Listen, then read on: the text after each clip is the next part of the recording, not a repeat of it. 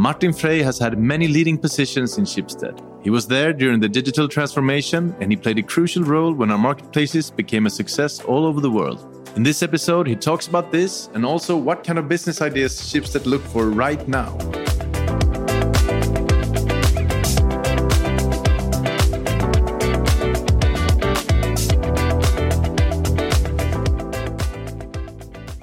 Martin, welcome to Schibsted Talks. Thank you, Hugo.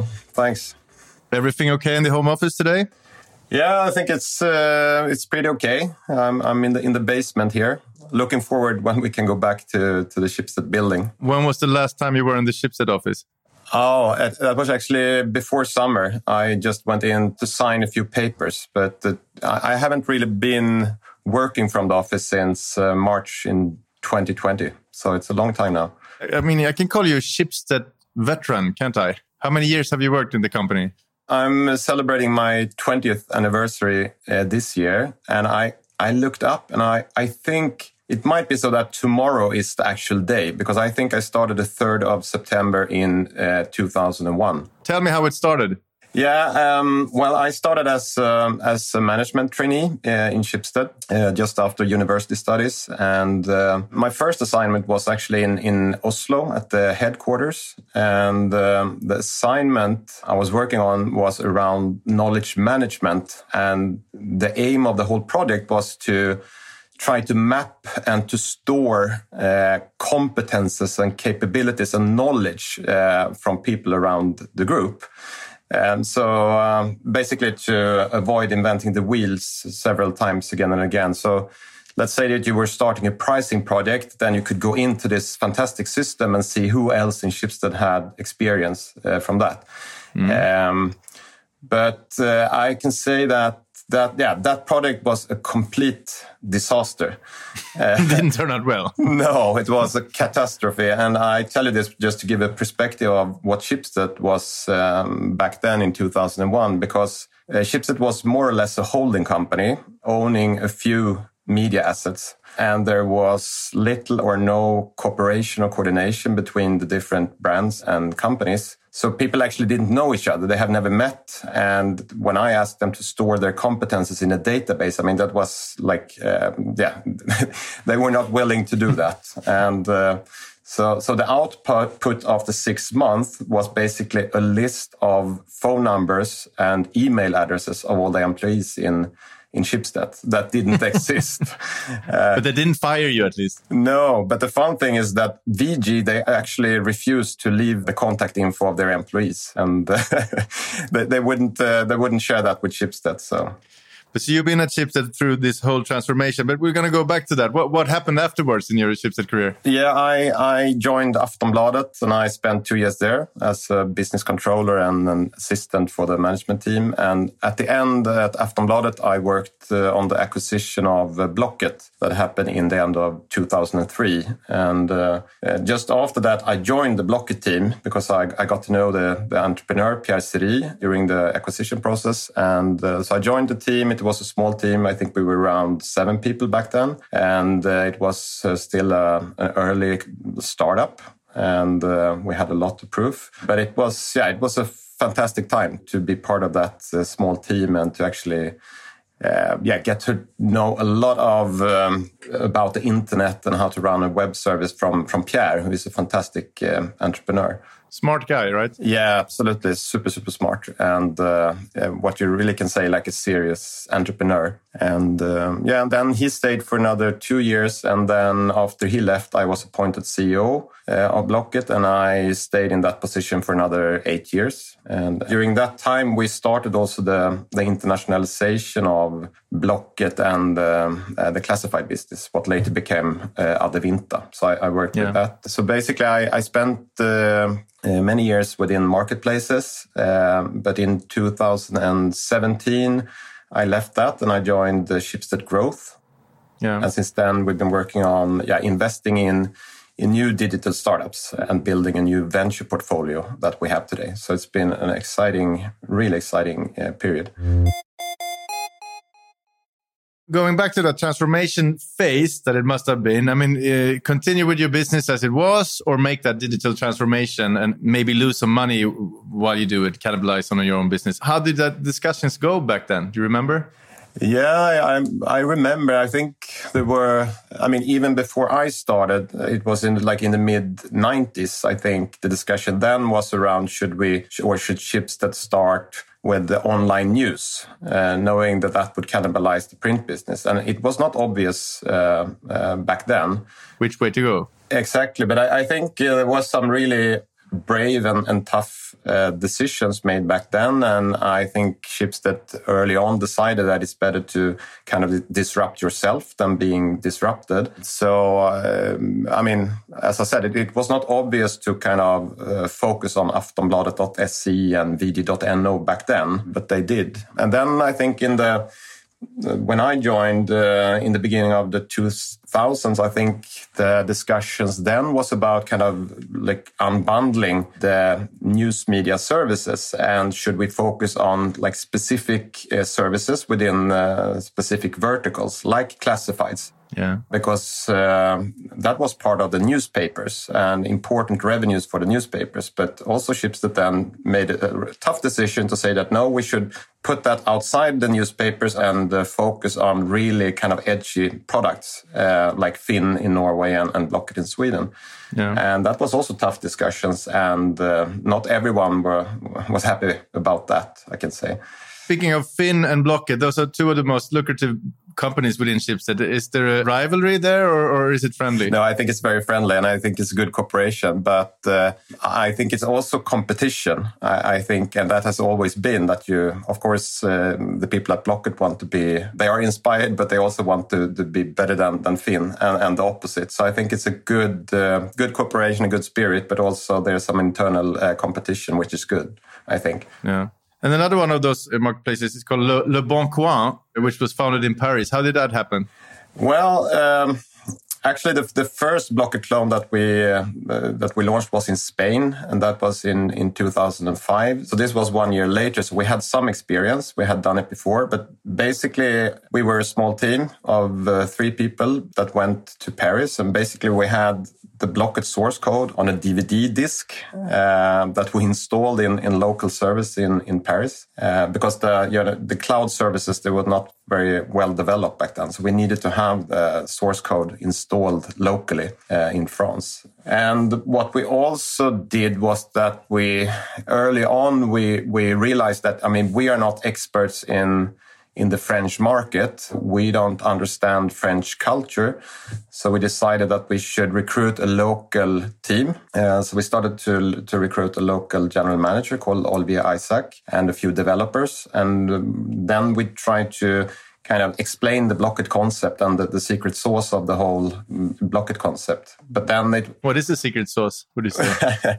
no, but it's uh, there's a lot of things happening uh, like under the hood uh, that you don't see as a, as a user of Blocket. But it's it has to, a lot to do about kind of the quality of the content, how you categorize things, how you make people find what they're looking for, and to really. So it's relevant. Exactly, and uh, I, I, think Blocket was uh, early on, and also with Carcerie was like obsessed with that to make the service really, really fast. And the only kind of mission we have is to make it easier for the buyer and seller to meet each other and to transact. Yeah. And kind of remove everything else uh, that was not important.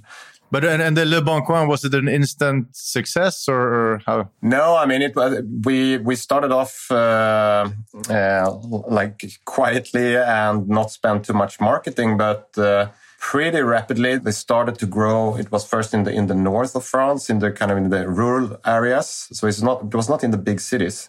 Yeah. And then it spread from there. But it, it has really grown organically. We haven't uh, put a lot of marketing in France at any time, basically. So it was a. And, and now it is the Blocket of France, right? Yeah, yeah, absolutely, absolutely. Another thing that we decided when we started to export the concept was that we should go for local brands. There was also a discussion: should we go for a global brand uh, or should we go for local brands? And yeah. still today, uh, very few French people know that Le Bon Coin is not from France originally. That it's actually a Swedish invention and, and owned by a Norwegian uh, media group. It's always good with the French letting them think that they, they invented them themselves, isn't it? Yeah, I think so. I think so.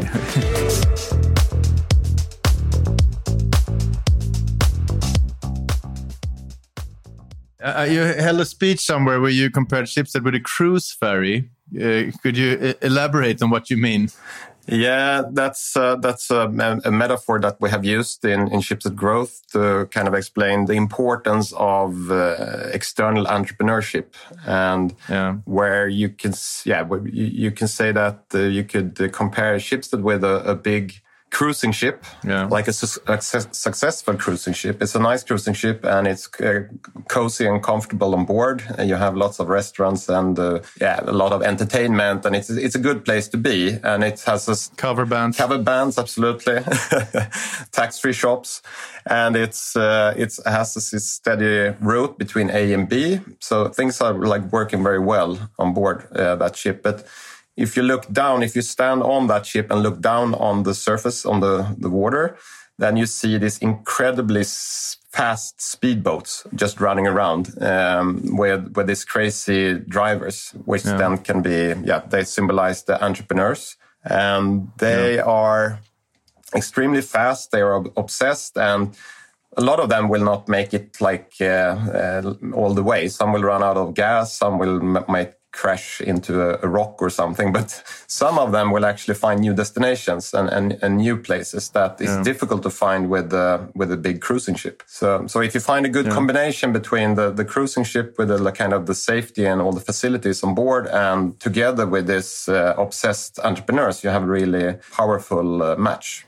Yeah. So it's actually a really good metaphor. But and as a Schibsted veteran, I mean, you, you know everything about the company. Where can we improve? I mean, uh, no, I, I, I think we're doing a lot of good things in Schibsted uh, in all uh, in all business areas. So so I, I think we should just keep on doing that. Uh, but I think it's really important that we remember that we always remember that there will always be more innovation outside of Schibsted than what actually happens inside, and that we should continue to look outside for for new ideas, new innovations, to hook up with the best entrepreneurs and the best uh, new companies and technologies. And we should um, uh, keep doing that, and we could do even more, I think, of that. But uh, right now, I think we do a lot of good things within Schibsted and also within this uh, within the venture part. About those speedboats and the girls and guys driving them, which sort of entrepreneurs do you prefer yourself? Yeah, I think yeah, there's a, a cliche saying something like uh, the only things entrepreneurs have in common is that they have nothing in common. So it's really difficult to say that this is the exact right entrepreneur. But I think what they do have in common is that they are borderline uh, obsessed by uh, fulfilling their, their mission or their vision. And they, they know exactly what they want. They don't know exactly what to do. And that they are, have the ability to rapidly change course yeah. and to pivot uh, and to accept that they didn't know from the beginning exactly how to do it. They know what they want to achieve, but not how, and that they are uh, they have the ability to to adapt. I think that is a common thing we see with the, with the best entrepreneurs.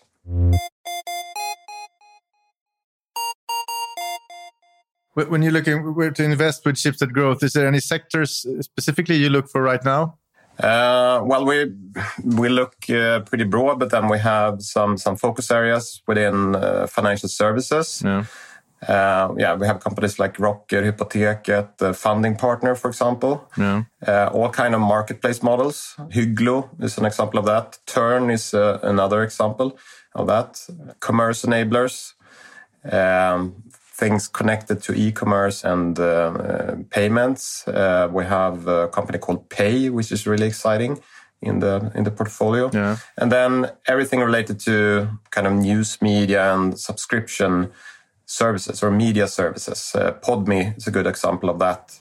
Yeah. Um, and then any sectors that you find cold that you don't look into at all? We uh, mostly look into uh, to consumer businesses. Some some uh, companies are more into business to business, but I think Schibsted is best on the consumer side. Uh, health is, is, another very exciting area where we are focusing uh, quite a lot now and, and find a lot of exciting companies. So Mindler and Hjemmelegen in, in Norway are examples of, of that. But I think yeah, the investment team they screen something like 2,000 companies per year, and out of that, it ends up with between 10 and 15 investments. So there are, of course, a lot of companies that we don't invest in. Is it possible to talk about the screening process or, or describing it? I mean, how, do you how do you value if it's, a business idea is valid? Yeah, it's. I mean, a, a, lot of the screening is like kind of desktop screening. So we know we see that okay, of these two thousand companies, only a few of them actually, I mean, fulfill the, the high level criteria. So it is the right sex, sector. It's the right kind of. We see that this company could potentially have a, a good synergy with with Schibsted and so on. Yeah. But if we find that yeah, this is an interesting company, then then it's uh, obviously meetings with entrepreneurs and then there are a lot of criteria before we make an investment. But one of them, of, of course, is that we find the team and the entrepreneurs behind it that we yeah, we really feel that they have the, the passion and the obsession uh, for for this idea and the ability to to actually make it. Yeah. Um, so yeah, meetings with entrepreneurs, and then we have an uh, investment board. First, of course, discussed in the in the Schibsted growth team and the investment team, and then when when we see that yeah, this is actually something that we we should uh, invest in, then we take it to the investment board. It's called the VIB Venture Investment Board, and they make the final decision if we should uh, uh, invest or not. So it's a pretty like rigorous uh, process. Another topic, I, interviewed the, the well-known Swedish entrepreneur Jakob De the other day. He invented something called iZettle or founded it and sold it to PayPal. Uh, and now he's more of an investor. And, and he said it's pointless today to found a company without a higher purpose because you cannot employ smart young people if it don't if they don't think it's meaningful when they go to job every day. Um, yeah, and I really liked that idea. Would you agree that it's true? Yeah, I, I definitely think he has a, a point. And uh, as you said, it's becoming more and more important for for the younger generations. Yeah. Uh, so I definitely think so. But on the other hand, it's difficult to say exactly what the higher purpose is. And I think not not all companies will kind of change the world from the ground up, but you could do small things to make uh, people happier or make the world a better place. Yeah. And uh, then there's a, a, flip side as well. I, I attended a, a, conference where it was the CEO of a company that sells, uh, you know, snus or uh, yeah, snus. Is that the English yeah. word? I don't know. Snuff or snuff. snus. Yeah, maybe that, like nicotine. they don't have it abroad. It's only it's only in Scandinavia, basically. Yeah, but that, this company is actually trying to to make it global. Um, yeah. Okay and they're selling it online. So obviously, it's not a good thing to consume snus and nicotine and put that in your mouth. But their mission and higher purpose was to make people stop smoking. Yeah, yeah, yeah. So then it's like, okay, is that a higher purpose or not? Uh, I, I, I don't know, but but I think we will hear more about this. Uh, something called uh, purpose washing, like we have heard about greenwashing. That you actually yeah, purpose washing. Yeah, is that when when you when you bend it to your advantage? Exactly, exactly marketplaces in a way has a higher purpose. It's good of, of, of, from a sustainability uh, point of view. How do you make sure that Schibsted's marketplaces stay relevant into the future?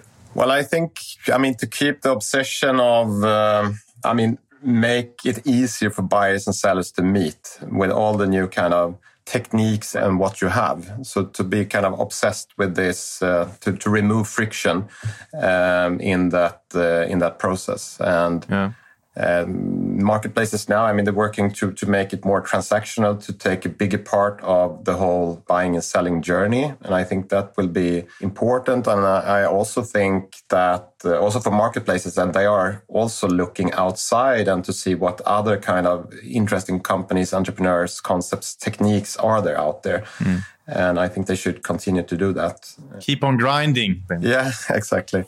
But yeah, doing a, a lot of good things around that. Great, Martin. Thank you so much for coming to Schibsted Talks. Thank you. Thank you.